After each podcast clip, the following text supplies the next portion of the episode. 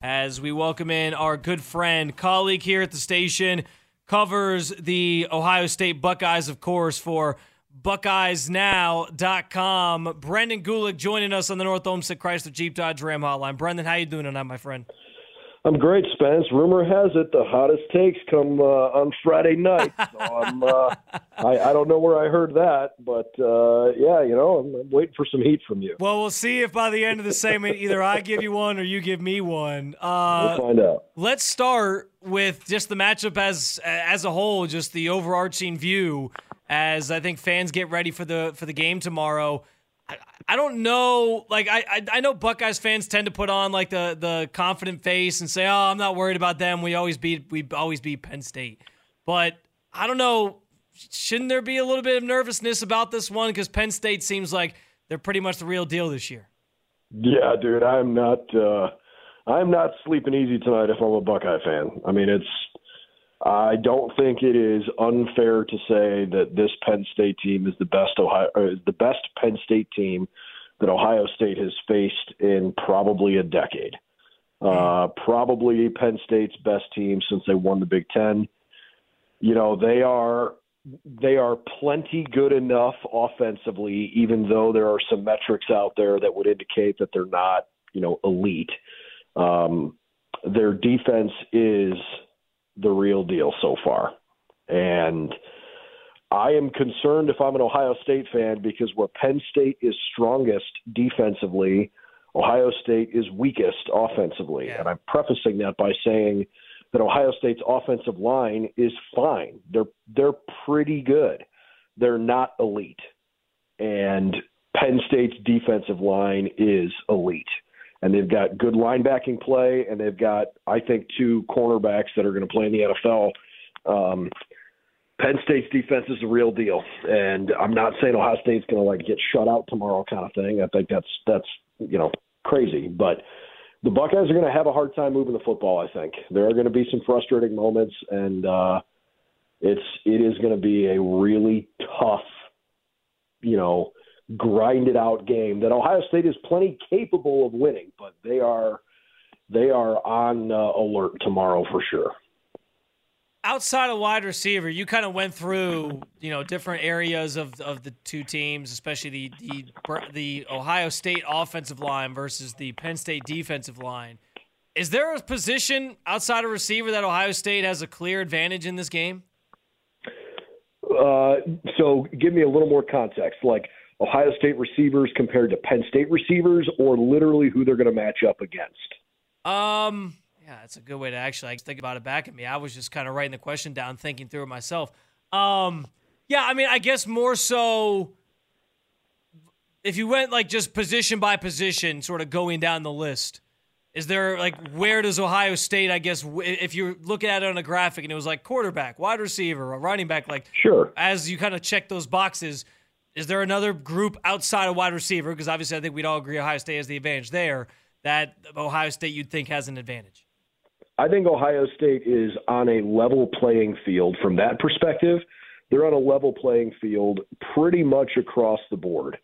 Um, Penn State might have a, a, better offensive line right now if I had to pick one versus the other. Okay. Um, and then some of that answer is going to depend upon health because – if TreVeyon Henderson and Miyan Williams and Chip Trayanum are all healthy and all playing tomorrow, even though Penn State has two really good sophomore running backs, I'm still going with Ohio State's running back room. But if the Buckeyes are not at full health tomorrow, and again, I'm not like knocking Dallan Hayden, it's part of the the embarrassment of riches that the Buckeyes have. Their fourth string running back is a dude. Yeah. I, I I mean, I just think Ohio State at full strength is you know it has the ability to be a juggernaut at their skill position spots, and there's nothing offensively that Penn State has that is clearly better than the Buckeyes from a skill position spot. But the difference between these two teams, Penn State built their team based on the line of scrimmage and this incredibly aggressive, gritty physical, downhill attacking defensive style, um, which Ohio State has played in years past, but they've pulled back off of that a little bit because they've trusted their defensive line to create enough pressure that they don't need to bring extra hats in, in the pass game. Um, and Penn State has, frankly, three defensive ends that are NFL caliber right now. And I just think Ohio State's tackles are going to have a really tough day tomorrow. That doesn't mean I, I think they're going to get torched. I just think that Kyle McCord's going to probably be under a lot of pressure if Ryan Day and Brian Hartline don't scheme some quicker passing plays to to get guys open. Um, I hope I'm wrong, but I think Penn State's defense is really, really good.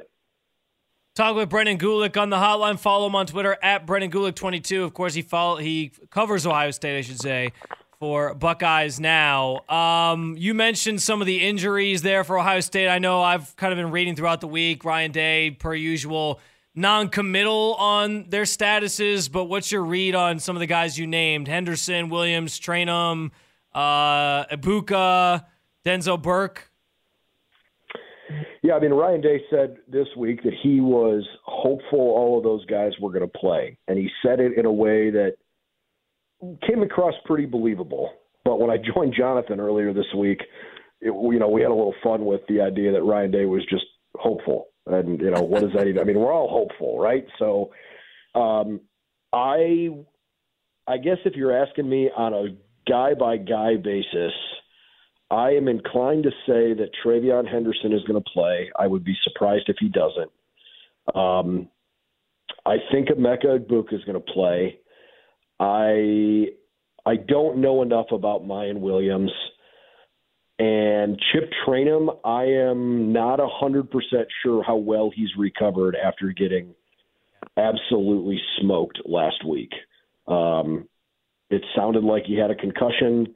The Buckeyes never officially confirmed that, but there were a couple of reports out there from people that I trust that that basically said that's what he was dealing with. Um, you know, I I kind of expect Denzel Burke to play as well. Um, I just think Ohio State realizes Spence that like I, I don't want to over minimalize this, but there is some truth to hey, you got a three game season.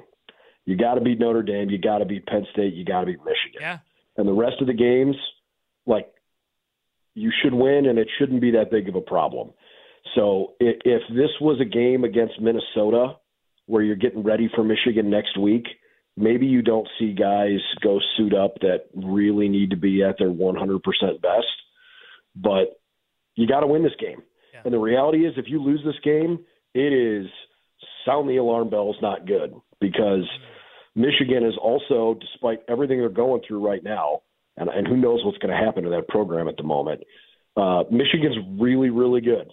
And if Ohio State can't beat Penn State, I mean, they're potentially talking about being a top five team in the country that's third in their own division, and that's not going to sit well with them down there. We'll get back to what you mentioned Michigan and everything they're wrapped up in right now, but uh, you mentioned the three game the three game season essentially for Ohio State, and people love to put the fire or not fire Ryan Day conversation out there into the the abyss when they whenever they can. Even with that though, who do you think needs this one more? Ryan Day in terms of his job or James Franklin in terms of his? Because James Franklin, this has been like the thorn in his side. He hasn't been able to get this monkey off his back. Whereas Ryan Day at least has the resume that he has where he hasn't lost a lot of games in the regular season or in the Big Ten. And he's obviously made some playoff runs on top of it. Who you think is under more pressure with this game? Yeah, it's such a fun topic to discuss in a forum like this. But I, I don't know if I can pick an answer because I think they both need this game in the worst way this this is a game for Penn State that, as you kind of alluded to, is all about opportunity. Like Penn State has been so close to proving that they can be one of the elite teams in college football for several years now, and they just haven't quite been able to get over the hump. They've played really, really well since they lost to Ohio State last year in a game where, for three quarters, they were definitely the better team until JT Tuimoloau just went bananas in the fourth quarter. Um, they won the Rose Bowl. They've got, I think, a significantly better quarterback in Drew Allar than they had last year in Sean Clifford. Yeah. Um, they've got two really good young running backs. They've got talent at wide receiver. I, I I think this offense can supplement enough of their defense. It is time for Penn State to figure it out if you want to be taken seriously as a you know truly elite team in college football. So from that perspective, James Franklin needs this game. He's got to finally get over the hump. For Ryan Day, this game means everything because if you lose this game, you're going to lose a lot of credibility. It's it's ridiculous. It's unfair. Ryan Day is 51 and 6. He's 34 and 2 in the Big 10. He's lost two home games in 5 years. Like we're talking about something that's just dumb. He shouldn't be on a hot seat. But if Ryan Day loses to Penn State and and God forbid loses to Michigan a third year in a row, uh, with with a new athletic director coming in after Gene retires this summer, I just think there is going to be an, a, a segment of this fan base that's going to get really loud and really upset. So I'm not saying Ryan Day's on you know watch it you're going to get fired mode here, but they acknowledge the standard down there, man. They they yeah. say it all the time. We we're not allowed to lose, so you can't lose this game.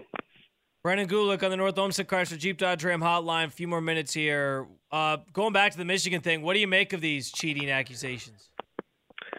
You know, I, I, need to learn a little bit more about it. What I'm reading so far, what I'm hearing so far, is um, certainly concerning. It also makes me wonder who's got an axe to grind with Michigan that uh, something like they got a target on the back right now. Yeah, I mean, um, somebody is not happy with the Wolverines, and they are making it uh, making it pretty public. And then when you go back and you know when you go back and watch, like for example, Greg Schiano's halftime interview, yeah, I saw Rutgers that. in Michigan I were in a tight game. Like there's some different context now to what he's saying, isn't there? Yeah. Um, you know, I, I I don't know, man. Uh, it's it's extremely disappointing if it's true. Michigan is obviously sitting there with some egg on their face. I think Jim Harbaugh is in some trouble if if they're if the, the evidence against Michigan is deemed credible because he's already been suspended for three games this year. Even if they thought it was dumb and they self-imposed the suspension, and even if Harbaugh, let's just give him all the benefit of the doubt in the world let's say he had no idea that this was going on. It's your job to know. You have to know.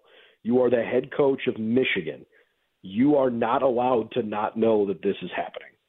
So I I don't know, man. I mean, maybe he survives it. Um, I'll tell you, I don't think it's going to matter because I think he's going to go to the NFL. Well, that's the other part of it is does he leave on his own accord and just say, okay, enough, I, enough. I, I tell you what, Brendan, like between the buying cheeseburgers and and again that that that wasn't about the cheeseburgers as much as it was about like you lie to the NCAA. If you lie to the NCAA, sure. they're always going to throw the book at you. The cheeseburgers thing was was nobody really cared about that. But um, yeah, like between that, between this, it's like he's got to be so sick of the NCAA just poking around in his business and you know being up as you know what that I feel like he's just going to be like, you know what, I don't have to worry about this. I can just go to the NFL. That's my uh, there's there's I mean, a there's maybe, a hot take for you. Maybe if he was just a more likable guy, it wouldn't be a problem. I don't know. Like he's just. I mean, there's a reason why he's like this this punching bag. He's he's a weird dude.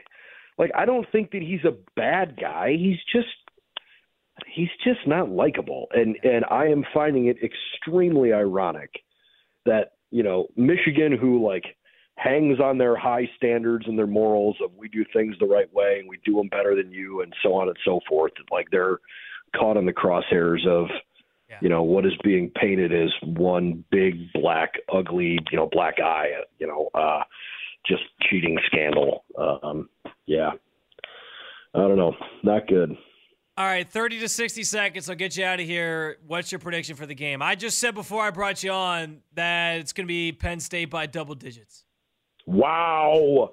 And you told me your hot take was what you said earlier about Harbaugh? 10 points or more. I had to drop it on you at the very end here. Golly, you dumped that on me. Uh, look, I, am I'm, I'm going to stick to my guns, and I'll say publicly on, on the fan here what I said on uh, on our site. I, I think it's going to be a crazy game. I'm going 29-27 Ohio State, so just barely hit the over, and and Penn State covers on the road. Um, I just think it's going to be one of those weird games where you watch something and you're like, wow, haven't seen that in a long time. Like there'll be a couple of plays that really catch you off guard. Um, I'll tell you right now, it wouldn't surprise me one bit if Penn State scores either a defensive or probably more likely a special teams touchdown. Ohio State special teams have not been as good the last couple of weeks. Um, Kyle McCord hasn't thrown an interception since the first half of the first game, so I'm not saying that he's going to throw a pick six, but um, I just I'm a believer in Penn State's defensive line, and I hope I'm wrong, man. Um, but I got the Bucks hanging on by two, 29-27. At Brendan Gulick 22, you can read everything he's doing over at BuckeyesNow.com, and you want to head to the YouTube page as well, Buckeyes Now, where uh, they do film breakdown every week. It's a, he does a tremendous job. Brendan's the man. So Brendan, appreciate you as always, my friend. Enjoy the game tomorrow. Thanks, bro. You too. Talk to you soon. Sounds good. Thanks, Brendan. Good stuff from Brendan Gulick as always. He's picking the Buckeyes to hang on. I'm saying they lose by double digits. We're very, very opposite ends of the spectrum.